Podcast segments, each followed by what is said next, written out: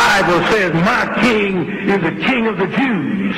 He's the king of Israel. He's the king of righteousness. He's the king of the ages. He's the king of heaven. He's the king of glory. He's the king of kings. And he's the Lord of lords. That's my king. I, I wonder, do you know him? My king is a sovereign king. No means of measure can define his limitless love. He's enduringly strong. He's entirely sincere. He's eternally steadfast. He's immortally graceful. He's imperially powerful. He's impartially merciful. Do you know him? He's the greatest phenomenon that has ever crossed the horizon of this world. He's God's Son. He's a sinner's Savior. He's the centerpiece of civilization. He's unparalleled. He's unprecedented. He is the loftiest idea in literature. He's the highest personality in philosophy. He's the fundamental doctrine of true theology. He's the only one qualified to be an all-sufficient Savior. I wonder if you know him today. He supplies strength for the weak. He's available for the tempted and the tried. He sympathizes and he saves. He strengthens and sustains. He guards and he guides. He heals the sick. He cleanses the lepers. He forgives sinners. He discharges debtors. He delivers the captive. He defends the feeble. He blesses the young. He serves the unfortunate. He regards the aged. He rewards the diligent. And he purifies the meek. I wonder if you know him. He's the key to knowledge. He's a wellspring of wisdom. He's a doorway of deliverance. He's a pathway of peace. He's a roadway of righteousness. He's a highway of holiness. He's a gateway of glory. Do you know him? Well, his light is matchless. His goodness is limitless. His mercy is everlasting. His love never changes. His word is enough. His grace is sufficient. His reign is righteous. And his yoke is easy. And his burden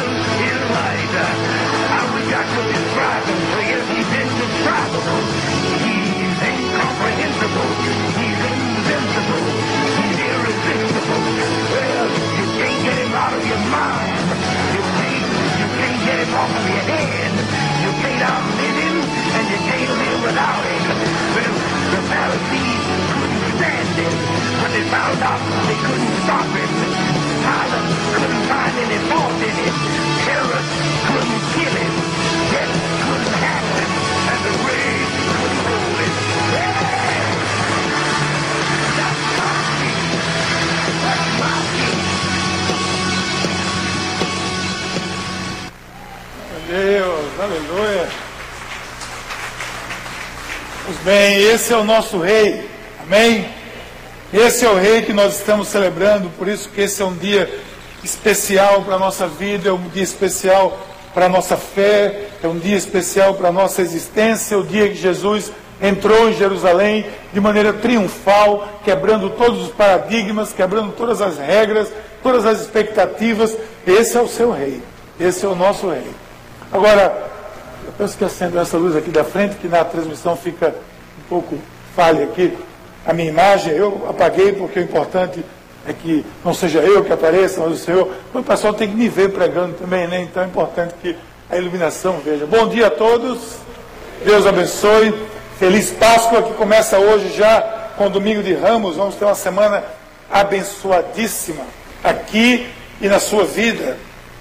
Então, esse é o rei que nós celebramos. Nós estamos vivendo esse início de uma brilhante semana, de uma brilhante, de um brilhante período na vida da igreja cristã, igreja de Jesus Cristo. Aliás, esse é o período mais marcante, mais marcante na vida, na existência, é o período mais profundo, mais importante no calendário da igreja cristã, em todos os tempos, em todos os cantos. Não há nenhum período na vida da igreja que seja mais relevante do que o dia que a semana que começa hoje se estende até o próximo domingo. Não tem Natal, não tem nenhuma outra celebração que seja tão importante para você quanto essa, tão importante para mim quanto essa. Aí você pode dizer, mas e o Natal? Jesus nasceu, ótimo, ele nasceu. Mas se ele só tivesse nascido, não teria tido nenhum impacto na nossa vida. Ele nasceu e nessa semana nós vamos é, celebrar a sua, a sua morte, a sua paixão, a sua morte e a sua ressurreição. Os, as três coisas, os três aspectos, os três fatos que mais são relevantes para nós. Porque porque ele morreu, nós temos vida. Porque ele sofreu, nós não temos o sofrimento, não teremos o sofrimento. Porque ele ressuscitou um dia, nós vamos ressuscitar com ele. Então essa é a semana. Esse é, esse é o tempo. A igreja não está ornamentada aí com plantas, como disse André, com ramos de palmeiras, casualmente, é porque nós estamos celebrando o domingo de ramos. O domingo que Jesus entrou triunfalmente em Jerusalém entrou com todas as expectativas de um povo sofrido, de um povo que precisava de um alento, de um povo que precisava de uma palavra, o povo que esperava já milênios por uma salvação, por uma libertação, e Jesus entra naquele dia em Jerusalém. Então, para aqueles que creem no poder de Deus, sobre o poder das trevas, para aqueles que creem eh, no poder da vida sobre a morte, para aqueles que depositam, como nós, toda a sua esperança no encontro com Jesus ressurreto, um dia. Um dia você vai encontrar, se você crê em Jesus Cristo, você vai encontrar com Jesus ressurreto. Esse Jesus que ressuscitou um dia vai se encontrar com você, você vai se encontrar com Ele. Se você crê nisso, para aqueles que creem nisso, esse é um período muito especial. A festa não se conclui, não se encerra enquanto a madrugada do domingo não acontece. Por isso que nós celebramos aqui o culto às seis da manhã, o culto da ressurreição, que cada ano atrai mais pessoas. Eu quero eh, motivar você a estar aqui no próximo domingo às seis horas da manhã, não pelo excelente café da manhã que a, a UMEAD promove aqui, mas pelo propósito de estarmos aqui juntos, bem cedinho pela manhã, celebrando a ressurreição do Senhor. E se você é um desses, vocês não, você está aqui porque sua fé não está depositada num Senhor morto, mas no Deus que venceu a morte, mais uma vez, repito, triunfou no terceiro dia. Nossas mentes, nossos corações, nossa razão, nossa fé, nossas emoções, nosso ser como um todo está na expectativa de um túmulo vazio. Já estou olhando para domingo. Já vejo a entrada triunfal de Jesus numa semana de muito sofrimento, mas eu vejo já o domingo despontando como o domingo da esperança. Estamos recordando hoje então o início de tudo isso, o dia em que Jesus entra em Jerusalém. Entrou pelos portões triunfalmente, e segundo a narrativa bíblica, Jesus se aproxima de Jerusalém e ele diz aos seus discípulos: vão ali e vocês vão encontrar um jumento, filho de jumenta. E é interessante como a, a poesia hebraica ela tem essa coisa, né? Jumento, filho de jumenta, claro, né? Jumento ia ser filho de quê? Um cavalo, de uma mula. Mas essa ênfase sempre acontece no, no texto bíblico, né? Ele diz uma coisa e repete e justifica o que é. E ele diz: ali tem um jumentinho. Pegue ele e traga. Se alguém reclamar, diga: o Senhor precisa dele. Essa não foi uma tarefa fácil, você há de convir que os dois discípulos saíram por ali, você pode imaginar. Tenta entrar nessa história aí. Dois discípulos. Ó, vai ali e pega o jumento. E o discípulo diz assim: E se eles prenderem a gente? Acho que no caminho que eles foram conversando, ó, tu pega primeiro, tu desamarra. Porque se os caras olharem para a gente, a gente corre em cima do jumento e vai embora. Mas basta dizer, o Senhor precisa dele. Não teve problema. Chegou lá, o cara Ei, por que vocês estão desamarrando aí meu jumento? Meu, meu Senhor precisa dele. Ah, então pode ir. E aconteceu, os caras foram e deixaram levar o jumento. Aí começa a concretização de toda a esperança de um povo, começa a se concretizar toda a esperança de uma nação que há milênios espera que esse dia aconteça. O dia que o Messias vai entrar na cidade santa de Jerusalém. Ali começa a esperança. E aí vem a pergunta: onde é que está a minha esperança? Onde está depositada a sua esperança? A sua esperança está depositada num sistema político? Não acredito mais. A sua esperança está depositada num sistema social, qualquer que seja? Não acredito. A sua esperança tem que estar depositada nas mãos de Deus. Porque nas mãos de Deus é a única chance que o mundo, que a sociedade tem de ter uma esperança verdadeira. Eu, aqui nesse dia, nesse domingo, apenas separei dois motivos pelos quais eu entendo onde está a minha esperança. Primeiro, a minha esperança, pelo menos a minha, eu espero que a sua, e foi a esperança do povo de Deus todo, durante toda a história, a minha esperança está e vive nas promessas de Deus. Não nas promessas de uma pessoa, não nas promessas, de novo, de um sistema, seja ele qual for, não nas promessas de um líder, não nas promessas de, de um ícone, de uma pessoa muito importante, não nas promessas do meu pai, da minha família, não nas promessas nem da minha esposa. Não, a minha esperança está nas promessas de Deus. Jesus promove, gente, é interessante isso, presta atenção. Jesus promove durante o seu ministério o cumprimento de mais de 300 profecias do Antigo Testamento. Mais de 300 profecias, promessas do Antigo Testamento estão são cumpridas, são realizadas na figura de Jesus Cristo. Se nós fizéssemos uma promessa cada domingo, cada dia do ano, nós não terminaríamos o ano explicando cada uma delas. E a narrativa do profeta Zacarias é o anúncio da profecia messiânica. Olha o que o texto diz, veja que coisa bonita.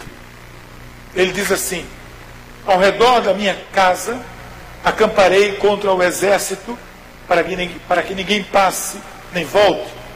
E não passará mais por eles o opressor, pois agora vi com os meus próprios olhos. Coloque-se na perspectiva desse pessoal. Esse povo vivia na opressão. Aí está cerca de quase 600 anos antes de Cristo. Esse povo vivia no período difícil, no período onde estava na reconstrução do Templo de Jerusalém. Uma grande luta. E aí ele diz: Eu vi com os meus próprios olhos, seu profeta, dizendo: Alegra-te muito, filha de Sião. Exulta, filha de Jerusalém. Eis que vem aí o teu rei. Ele é justo e traz salvação. Ele é humilde e vem montado sobre um jumento, sobre um jumentinho, filho de jumento. Olha aí o texto bíblico novamente, dando esse sentido poético. Isso era uma prática. Muitas vezes os reis eram anunciados e às vezes entravam na, na cidade, eles traziam o rei num jumento. Mas não esse rei, porque a profecia ela se concretiza não pelo fato de Jesus ter entrado em cima de um jumento, mas ela se concretiza pelas palavras que dizem assim: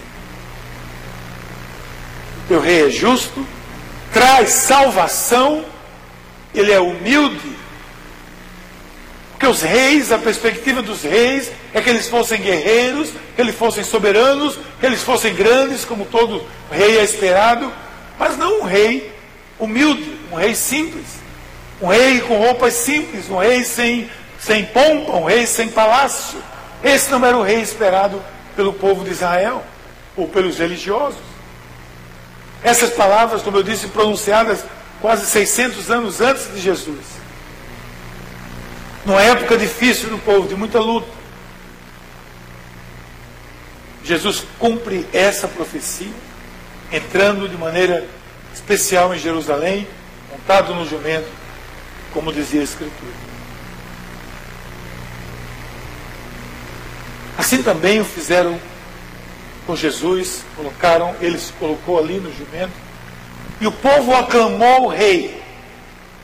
Sua entrada é acompanhada por centenas e nós não sabemos quantas pessoas, que quando o avistaram, acompanharam, entendendo do que se tratava, conhecendo as escrituras, passam a clamar, ou passaram a clamar, em alta voz, louvando a Deus pelas maravilhas que eles tenham visto e ouvido a respeito de quem?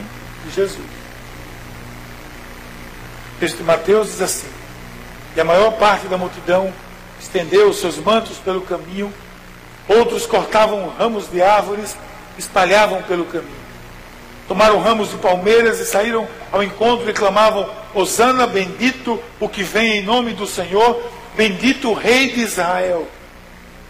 As pessoas tiravam os seus mantos. Lembra que o manto era uma roupa especial, não era um, um saco qualquer, não. Cada um tinha um manto. O manto era alguma coisa rara. Coisa, alguns tinham um manto até luxuoso. Eles pegaram os seus mantos, aquilo que era parte de si, parte talvez até cara, e colocaram no caminho para que aquele jumento que trazia Jesus passasse por cima. Isso mostra entrega, isso mostra quebrantamento, isso mostra a esperança que a esperança deles que estava se concretizando naquela promessa. O Rei dos Reis estava chegando. O Senhor dos Senhores estava chegando. Então, o que importa é um manto diante disso. Então eu me desfaço daquilo e coloco ali para que o Senhor passe. Eu penso na minha vida do que é que eu me desfaço, do que é que eu jogo no chão para que o Senhor passe, o que é que eu me retiro de mim, o que é que eu me, me desligo, o que é que eu materialmente não me importo mais quando Jesus passa. E Jesus está passando, e o que é que eu estou fazendo quando Ele está passando? O que é que eu estou entregando? A minha esperança vem nessa promessa. O rei vai vir, o Salvador vai, vai, vir, o rei humilde vai vir. E quando ele vier, vem a minha salvação. O que é que me importa mais? Se eu já tenho uma salvação, aí eu jogo o meu manto, eu jogo a minha vida, eu entrego a minha vida, eu entrego tudo que eu tenho. Esse é o sentido de toda essa história. Jeremias 29, 13 diz: Buscar-me-eis e achareis quando me buscares de todo o seu coração. Significa que, inclusive com o seu manto, o que é o seu manto, eu pergunto agora.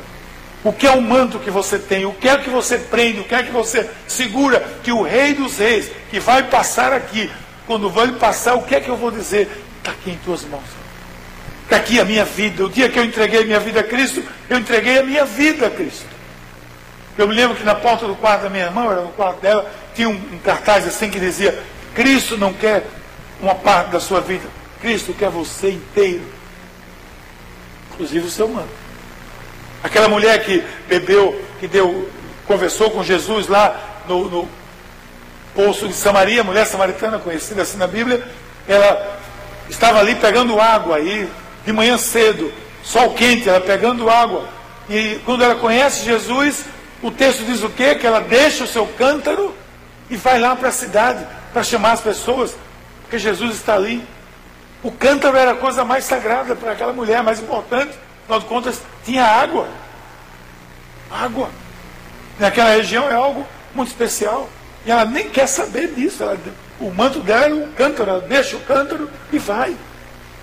Quando a mulher quebrou o vaso de alabastro e, e ungiu Jesus com seus cabelos, as pessoas ficaram escandalizadas. Você está quebrando um, um, vaso de perfume caríssimo. O alabastro era um, um tipo de perfume que vinha num vaso que quando você quebrava tinha que usar. Não servia mais para nada. Era para usar de uma vez só. Era descartável, vamos dizer assim. Mas era caríssimo. E ela faz isso. Ela, quando vê Jesus, ela quebra o vaso de alabastro nos pés deles e unge o Senhor. E a pergunta talvez seja: o que é que eu estou quebrando? O que é que eu estou deixando? Qual é o manto que eu estou deixando? Porque a promessa de Jesus está chegando. O grande tumulto foi gerado ali. Gritos, brados, Hosana nas alturas. Bendito que vem em nome do Senhor. Louvação, respeito acima de tudo. Reconhecimento, eles, repito, eles iam estendendo o seu manto no chão para que o Senhor passasse.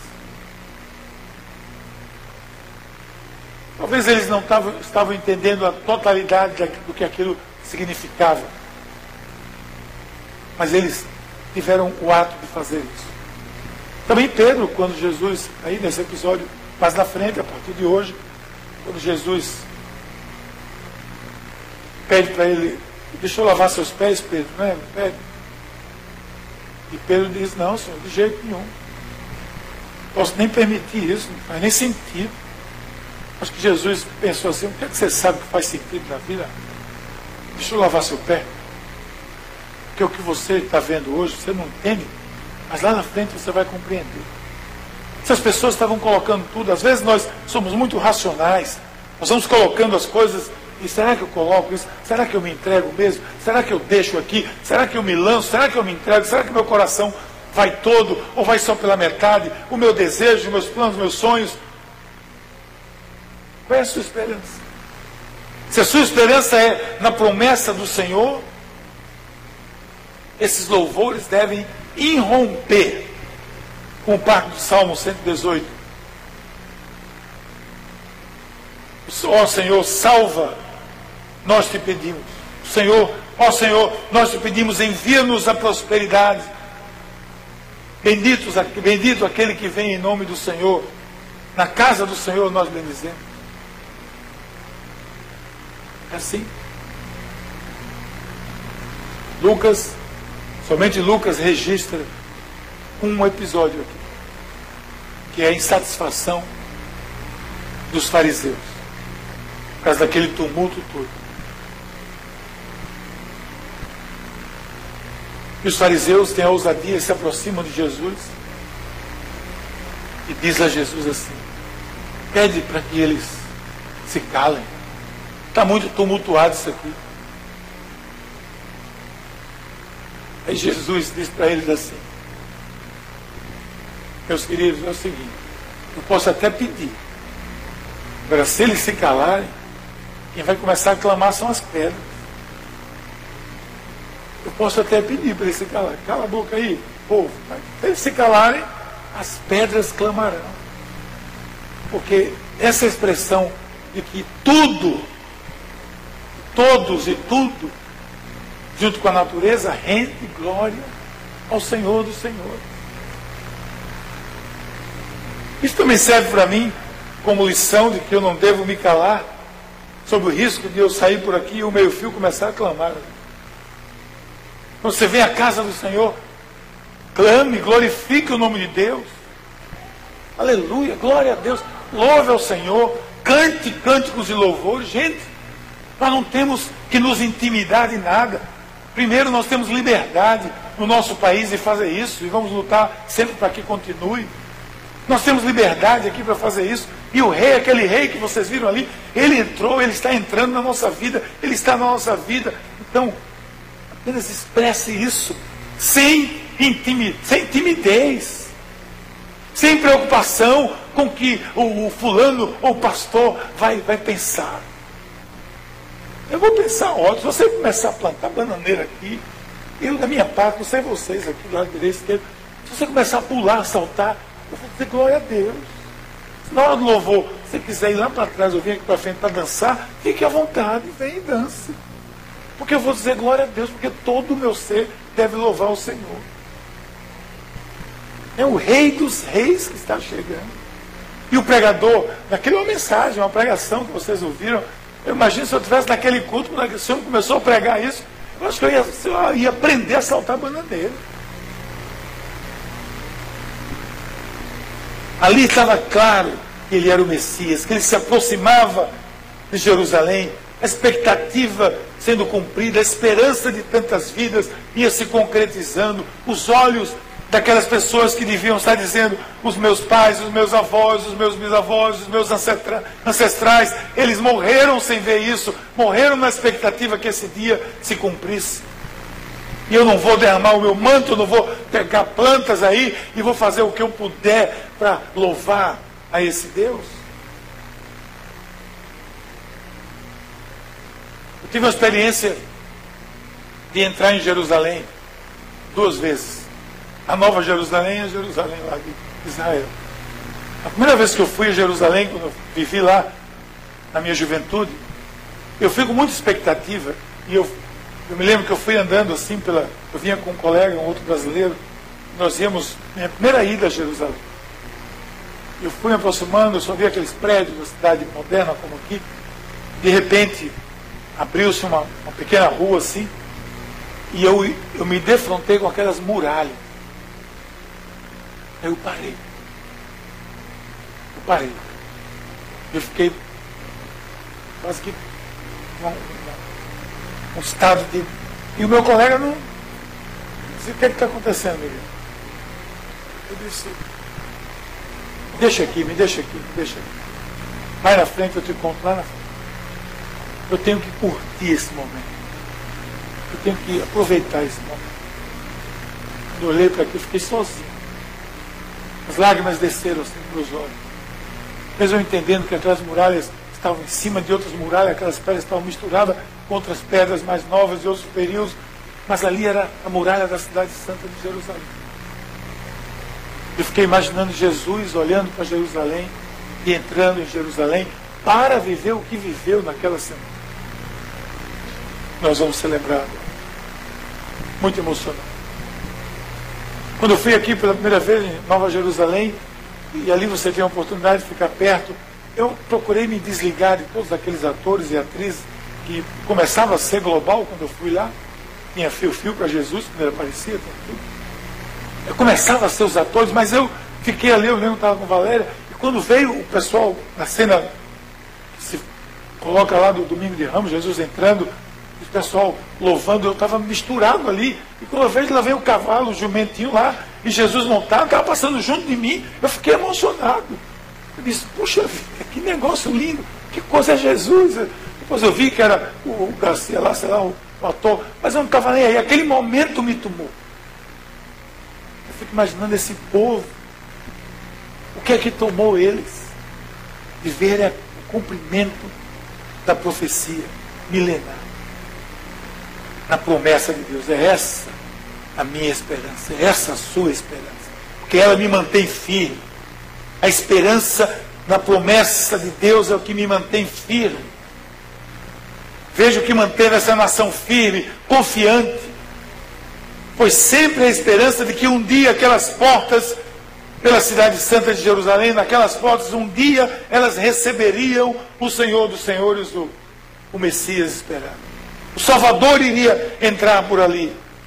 Ia chegar para redimir os cativos, para anunciar o Evangelho aos pobres, para trazer luz aos cegos. Teriam suas vidas, as pessoas teriam suas vidas restauradas, os coxos andariam, o reino de Deus seria definitivamente, definitivamente implantado. Essa é a esperança. Essa esperança, meu irmão, é o que me mantém firme, minha irmã. É o que deve manter você firme. Esse foi o único elo, a única razão, o único motivo, a motivação que manteve esse povo firme, esperando o tempo de Deus, a primavera da libertação, o dia que o Senhor estaria cumprindo com todas as suas promessas ao gênero humano. Por isso que em Jesus nós temos a resposta para todas as nossas perguntas, por causa disso, porque Ele é o cumprimento de todas as expectativas do gênero humano.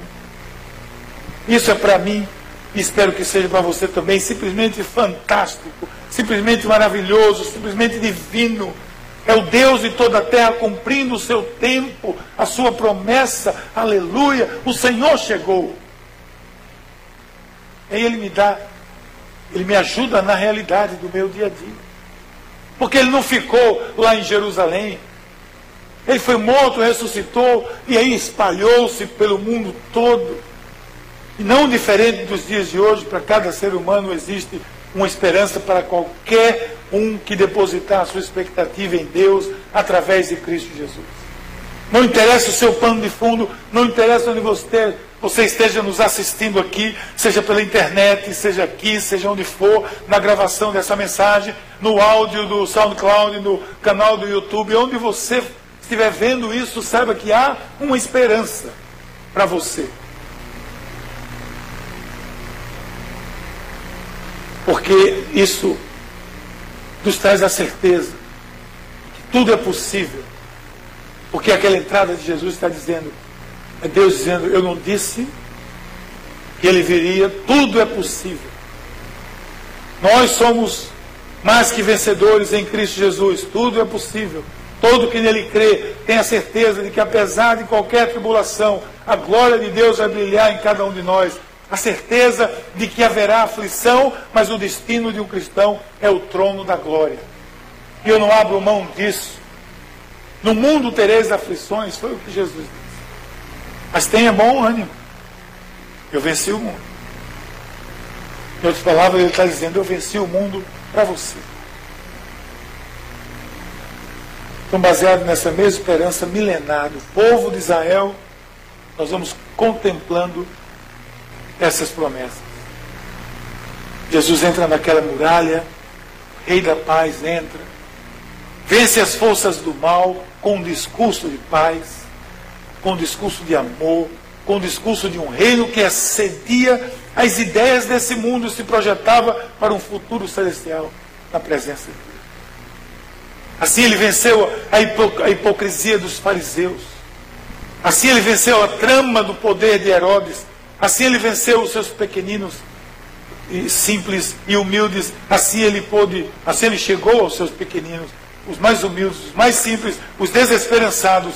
E ele pôde chegar hoje, 2015, até cada um de nós.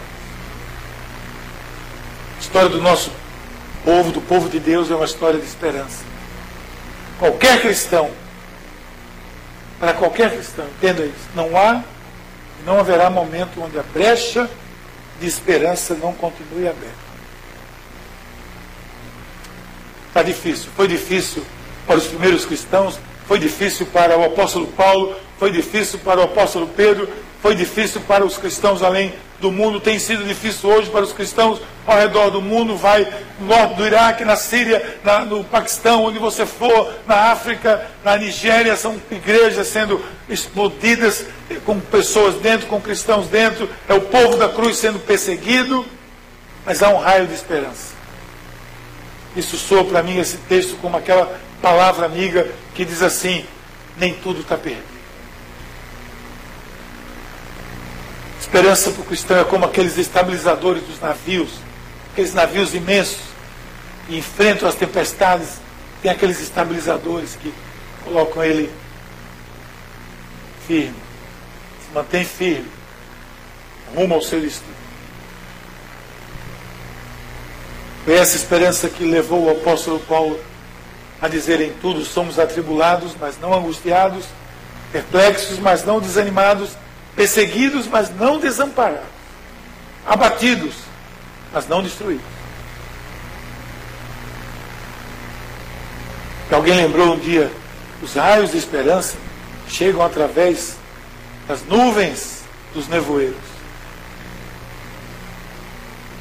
E a minha esperança, além de estar na promessa, está no próprio fruto da promessa. Está em Jesus. Toda a mensagem do Evangelho é baseada na esperança.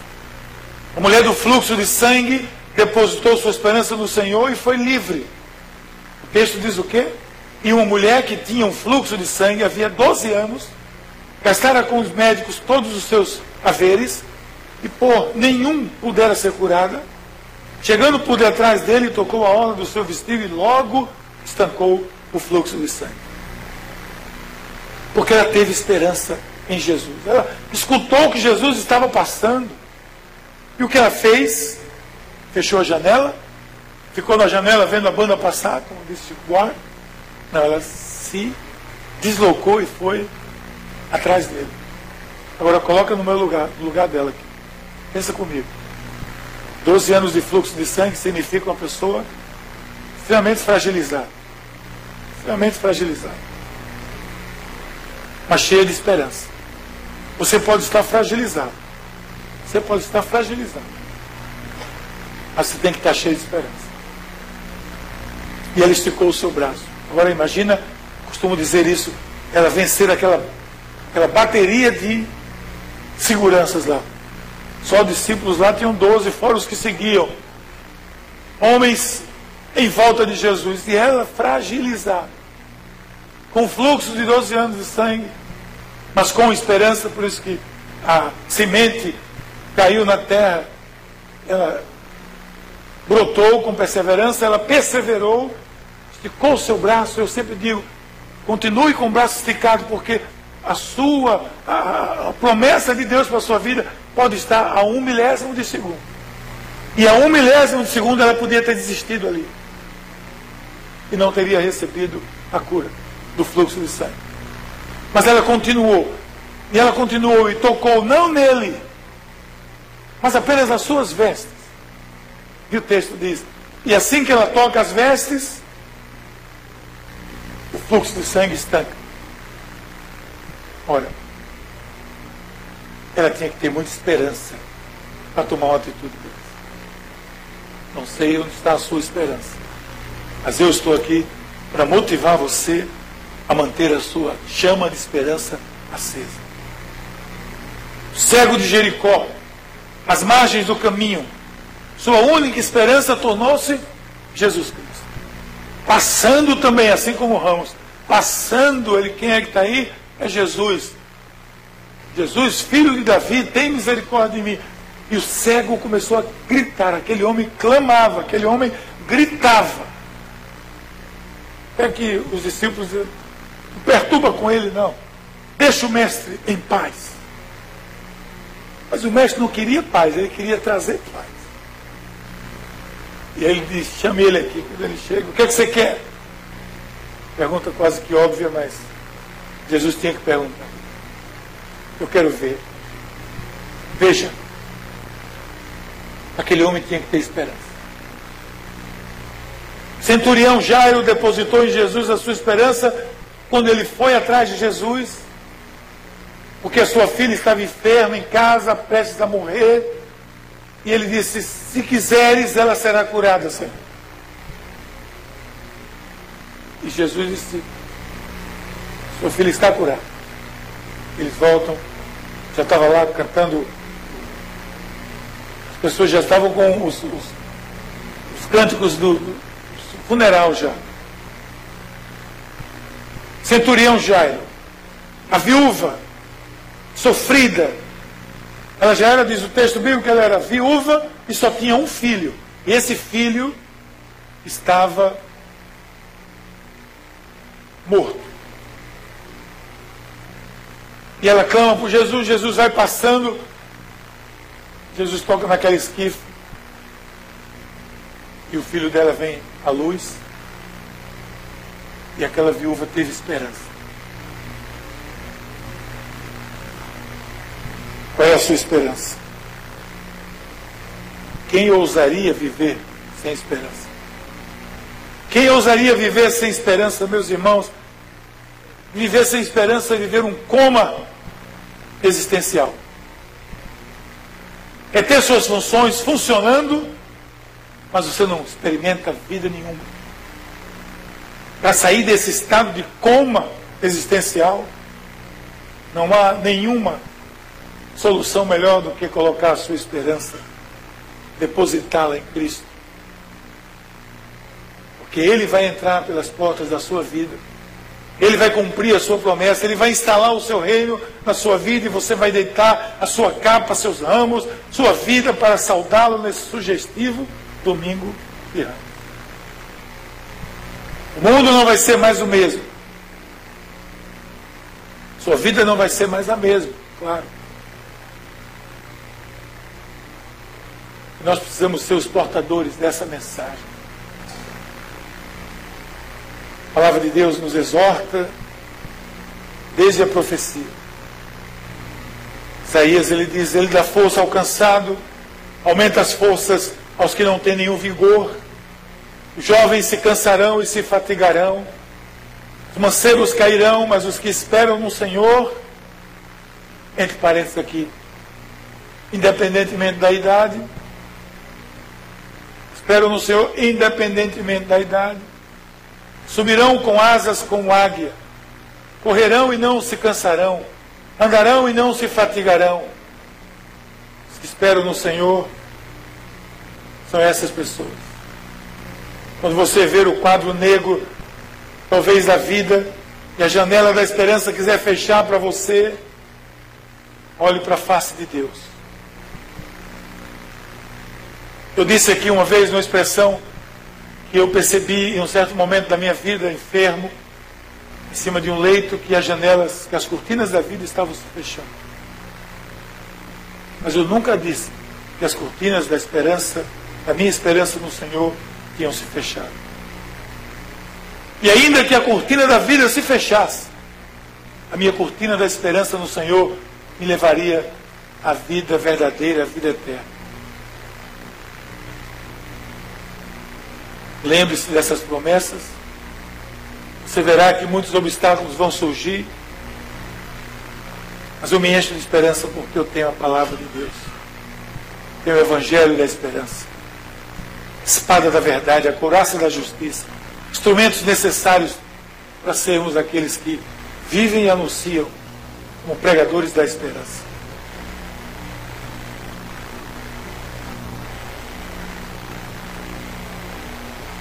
Não me agrada a ideia de ver as pedras clamar, por as, as pedras clamarem. Não me agrada ver a ideia de ver as pedras clamarem.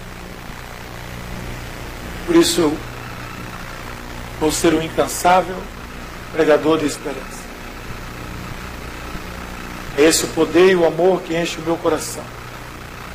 É esse o poder e o amor que deve encher o seu coração.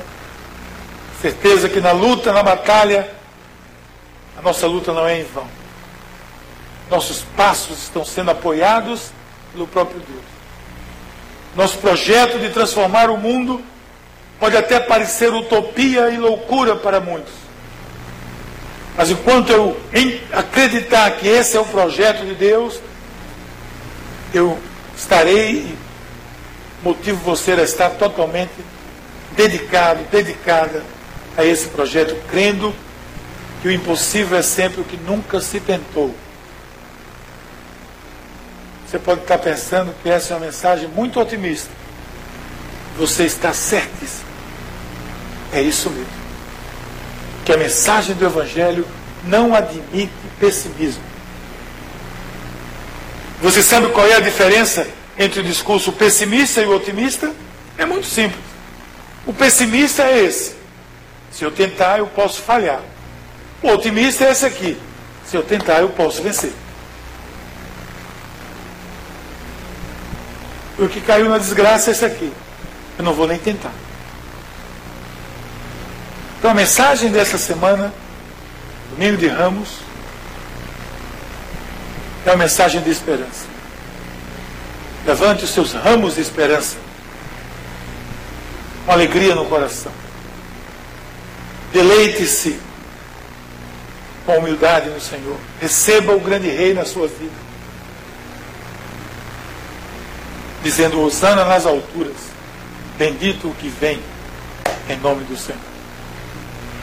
Vamos orar? Pai querido, muito obrigado, Senhor, pela tua palavra que nos, nos traz a certeza de que há esperança.